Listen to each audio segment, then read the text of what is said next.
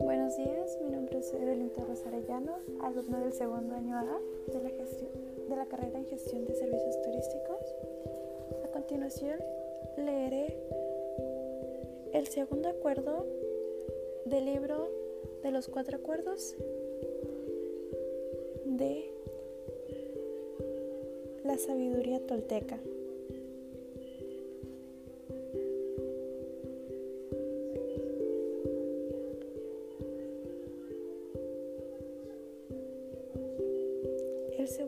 Acuerdo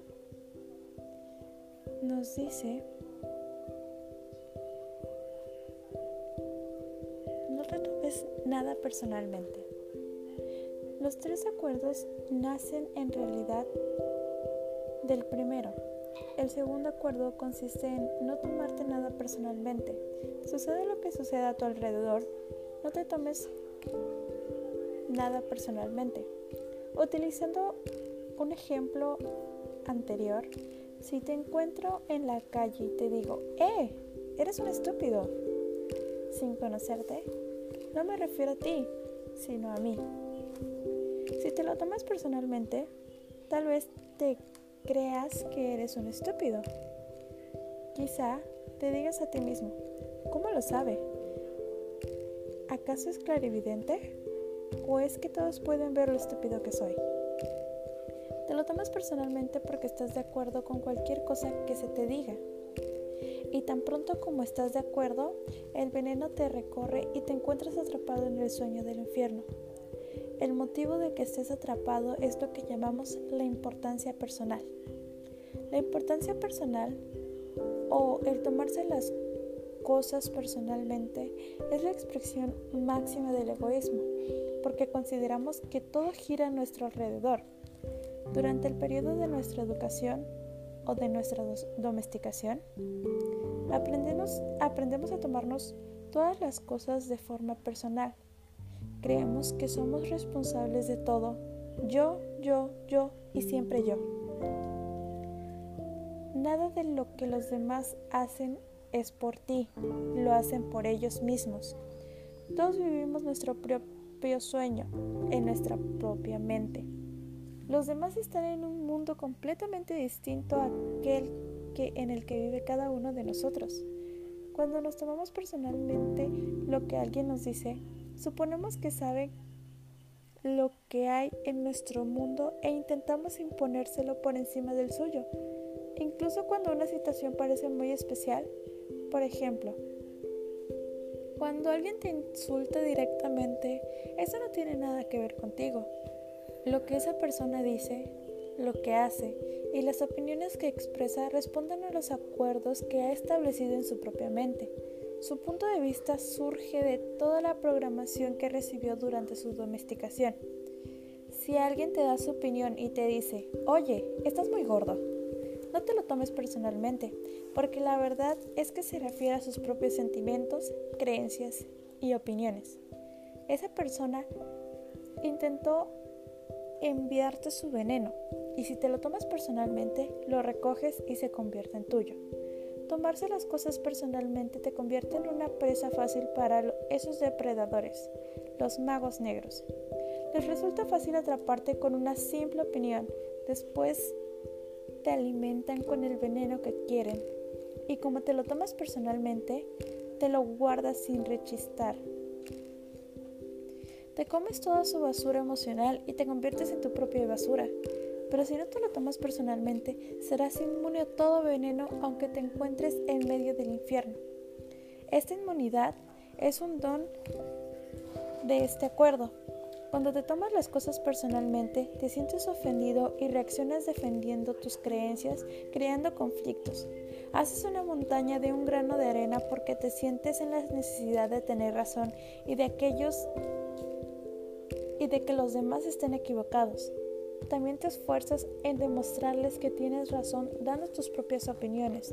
Del mismo modo, cualquier cosa que te sientas o hagas no es más que una proyección de tu propio sueño personal, un reflejo de tus propios acuerdos.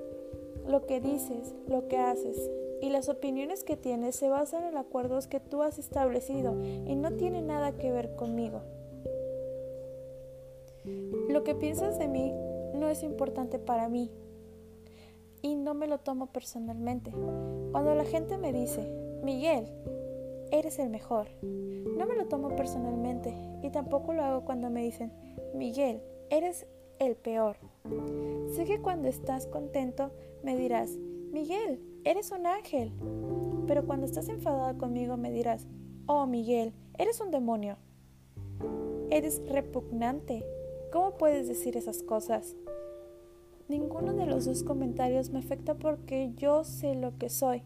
No necesito que me acepten, no necesito que nadie me diga, Miguel, qué bien lo haces o ¿cómo eres capaz de hacer eso? No, no me lo tomo personalmente. Pienses lo que pienses, sientas lo que sientas. Sé cómo se trata de tu problema y no del mío. Es tu manera de ver el mundo. No me lo tomo del modo personal porque te refieres a ti mismo y no a mí. Los demás tienen sus propias opiniones según su sistema de creencias, de modo que nada de lo que piensen de mí estará realmente relacionado conmigo, sino con ellos.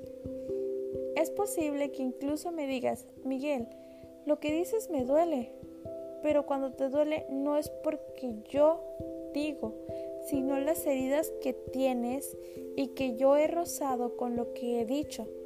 Eres tú mismo quien se hace daño. No me lo puedo tomar personalmente en modo alguno.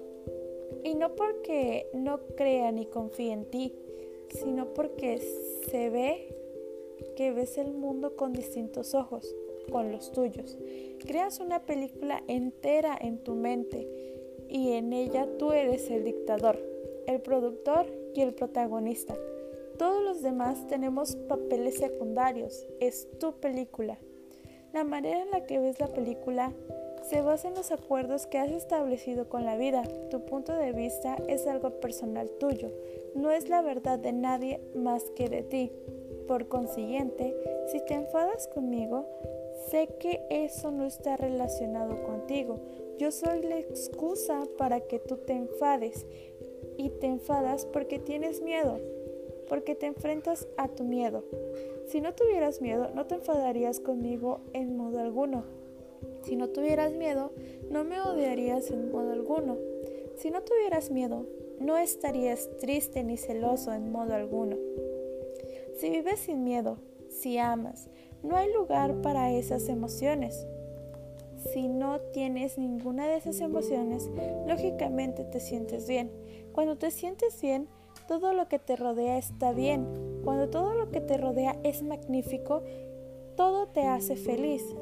Amas todo lo que te rodea porque te amas a ti mismo, porque te gusta como eres, porque estás contento contigo mismo porque te sientes feliz con tu vida. Estás satisfecho con la película que tú mismo produces y con los acuerdos que has establecido con la vida. Estás en paz y eres feliz. Y vives en ese estado de dicha en la que todo, en la que todo es verdaderamente maravilloso y bello. En ese estado dicha, de dicha estableces una relación de amor con todo lo que percibes en todo momento.